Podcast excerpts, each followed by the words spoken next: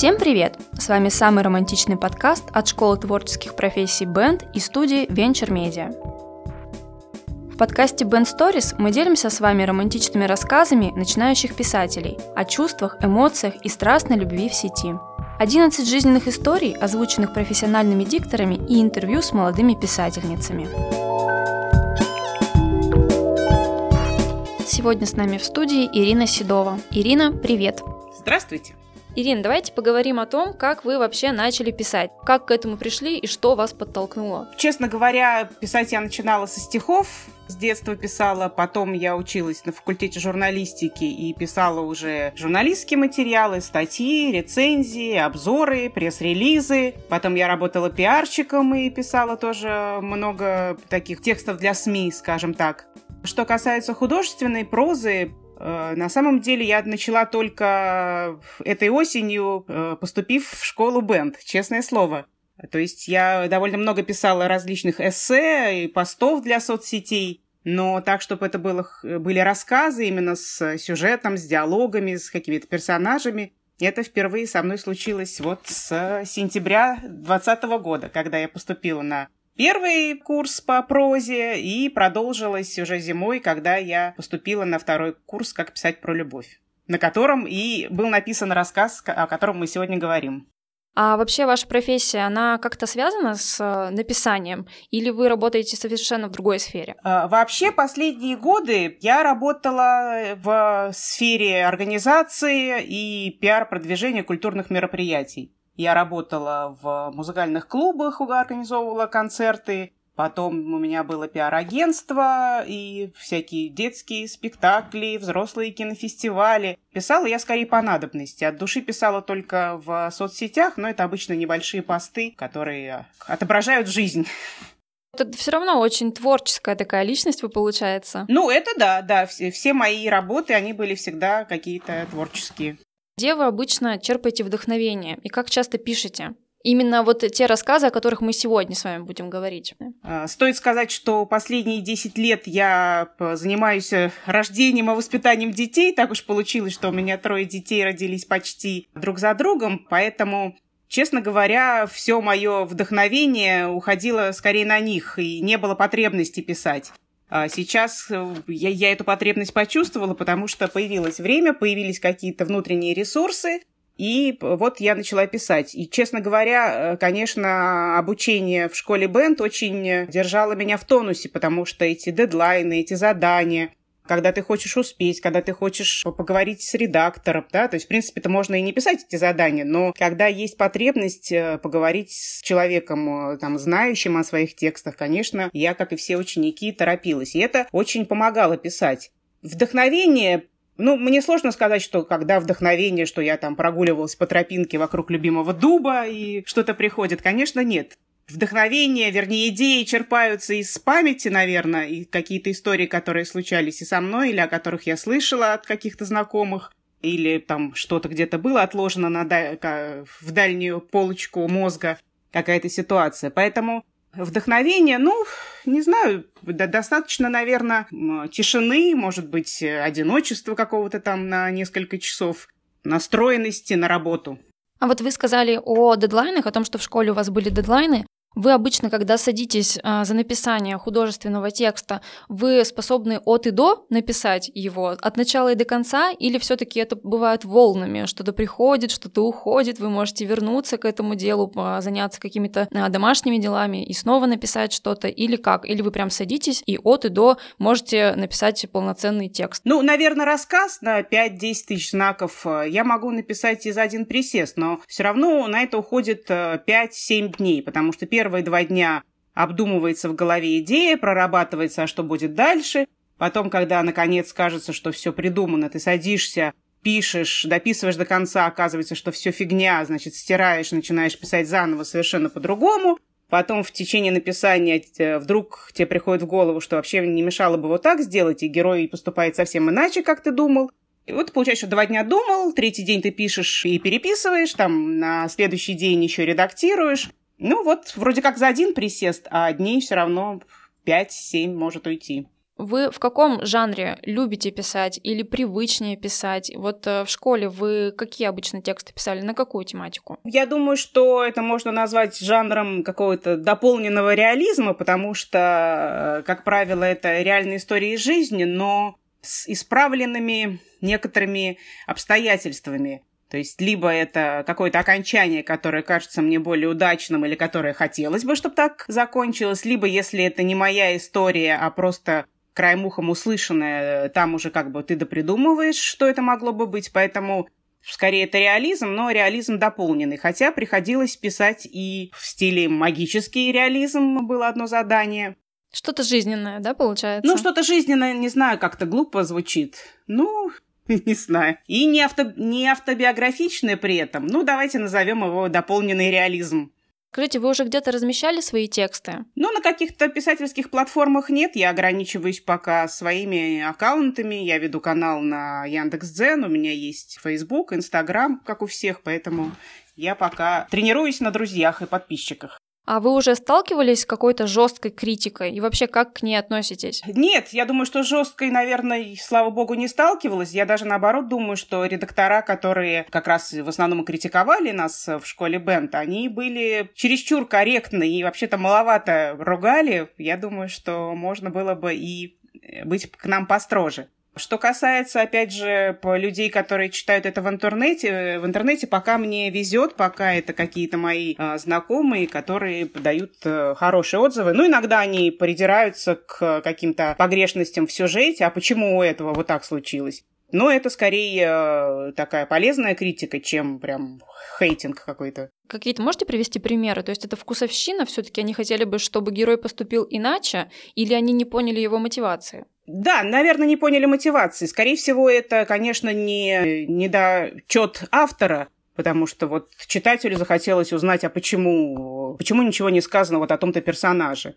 Ну, кто-то понимает, что, да, приходится там, автору приходится жертвовать второстепенными героями, как говорится. Кому-то это и не интересно, что с ним случилось, а вот а кому-то кажется, что этого недостаточно, и можно было бы добавить. Но мне хочется верить, что все-таки это не не совсем как бы мои э, там провалы и недочеты, потому что читая иногда и книги каких-то известных э, авторов, возникают вопросы, а что же стало? Да даже кино какие-то мы смотрим и иногда друг друга переспрашиваем, а ты понял, что с этим случилось? А почему там он ее бросил? А почему этот не перезвонил? У читателя, наверное, э, все-таки должно оставаться пространство для какого-то своего выбора. Да, я с вами абсолютно согласна. Скажите, вы верите в любовь в сети?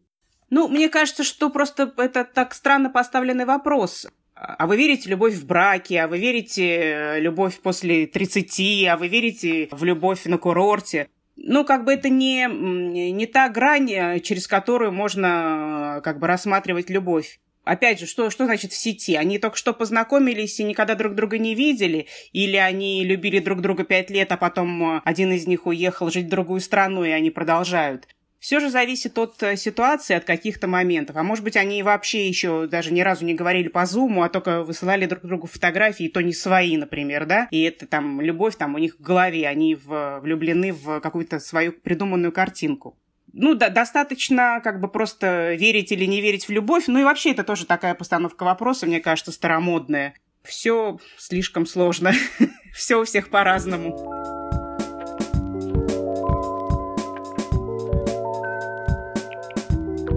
Ирина Седова. You're in the army now. ICQ Наташа. Привет. Сегодня не увидимся.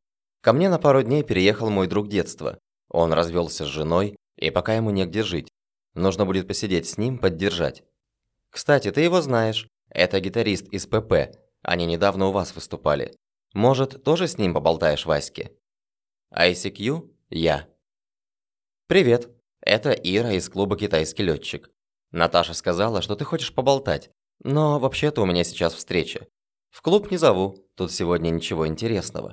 Но если захотите погулять по ночному центру, я тут до последнего метро. Через неделю. ICQ Саша. Блин, сижу на работе и улыбаюсь как дурак. ICQ я. Подожди, не гони. Я тоже улыбаюсь, но я не готова сейчас к серьезным отношениям. Могу предложить только секс и дружбу. ICQ Саша.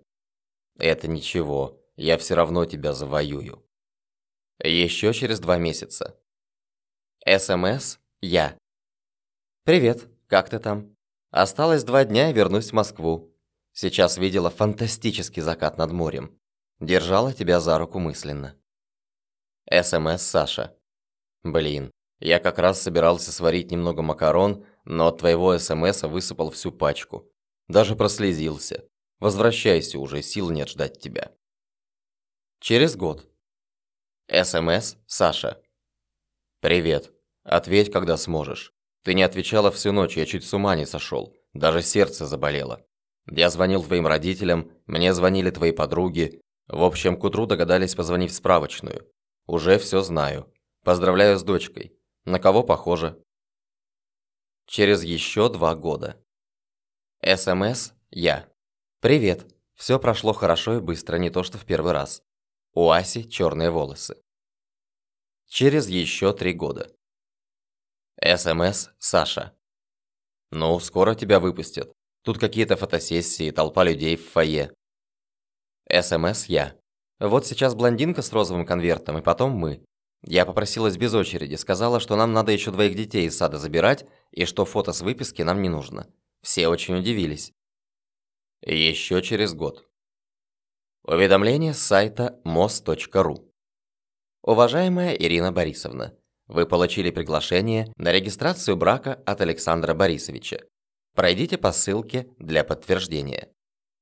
Инстаграм я. Мы с Александром решили, что достаточно проверили свои чувства за эти 8 лет и сегодня утром оформили наши отношения.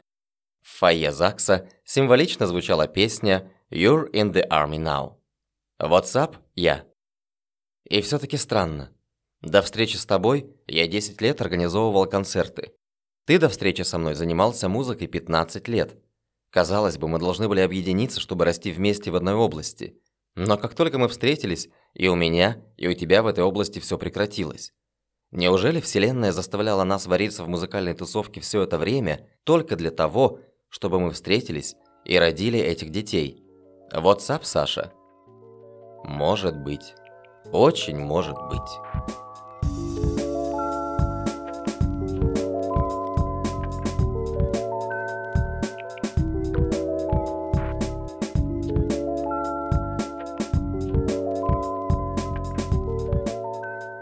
Я ваш текст прочитала, и мне показалось, что рассказ не о том, как люди познакомились в сети, а скорее о том, как э, эти отношения у них развивались. И мы видим вот этот весь прогресс развития отношений именно через э, сообщения в разных мессенджерах. Угу. Это очень классно, потому что мы здесь видим вообще абсолютно разные витки, как пополнение в семье, как какие-то трудности, как какие-то расстояния и прочее. И вот такой вопрос. Как вы считаете, то, что вся наша жизнь теперь протекает сквозь телефоны, через соцсети. А это все-таки хорошо или плохо и почему? Ну, во-первых, я думаю, что не у всех людей через соцсети протекает. Есть э, люди, которые это не любят, специально от этого открещиваются, не заводят аккаунты, да, и, я не знаю, и работают со своим мужем в одном кабинете, и живут в одной комнате. Им эти мессенджеры просто не нужны. А для кого-то, да, это естественная потребность. Ну, даже не потребность, а, ну, ты, это может быть твоя работа. Ты можешь быть SMM-менеджером, и тебе нельзя выпускать телефон из рук. Тебе надо все время там находиться, все время или быть в, в компьютере, быть э, вообще как бы онлайн и в интернете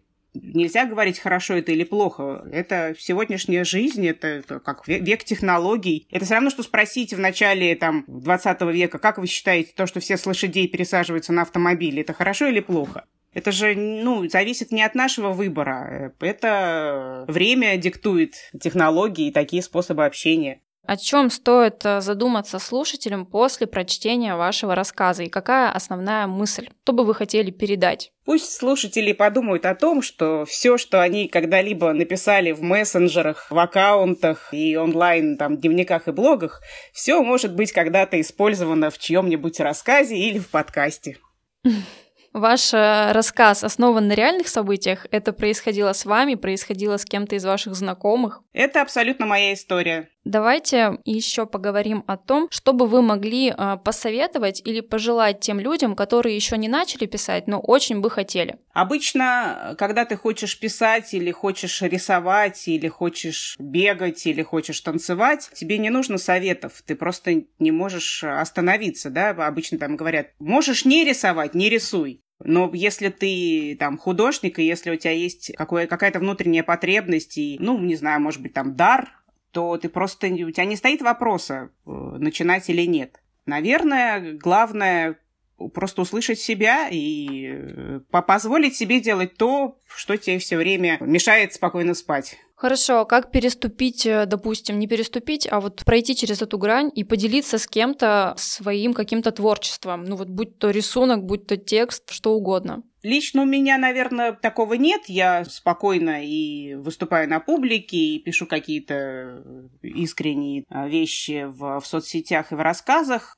Знаете, говорят, э, такой совет дают, что можно завести отдельный аккаунт под другим именем, например, и выкладывать там. Таким образом, ты под псевдонимом набираешь себе какую-то другую аудиторию, которая тебя лично не знает. Но это живая аудитория, которая будет тебе говорить правду, и даже если будет критика жесткая, это будет не так страшно. То есть ты возьмешь то, что, то, что хочешь, при этом не будешь позориться и не будешь стесняться. Может быть, э, может быть, так и надо поступать. Но я все-таки люблю, когда все заслуженное достается именно мне, под моим именем, поэтому и похвалы, и критику я хотела бы принимать как Ирина Седова.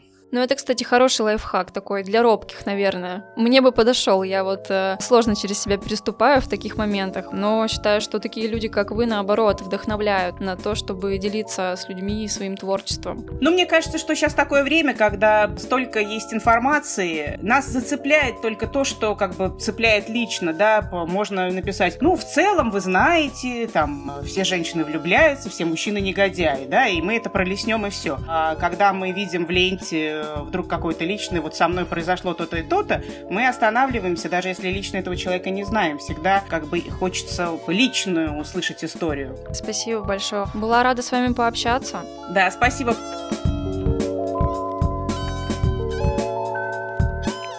С вами был подкаст Ben Stories о чувствах, эмоциях и страстной любви в сети. Вдохновляйтесь на романтичные поступки и слушайте наш подкаст на всех цифровых площадках.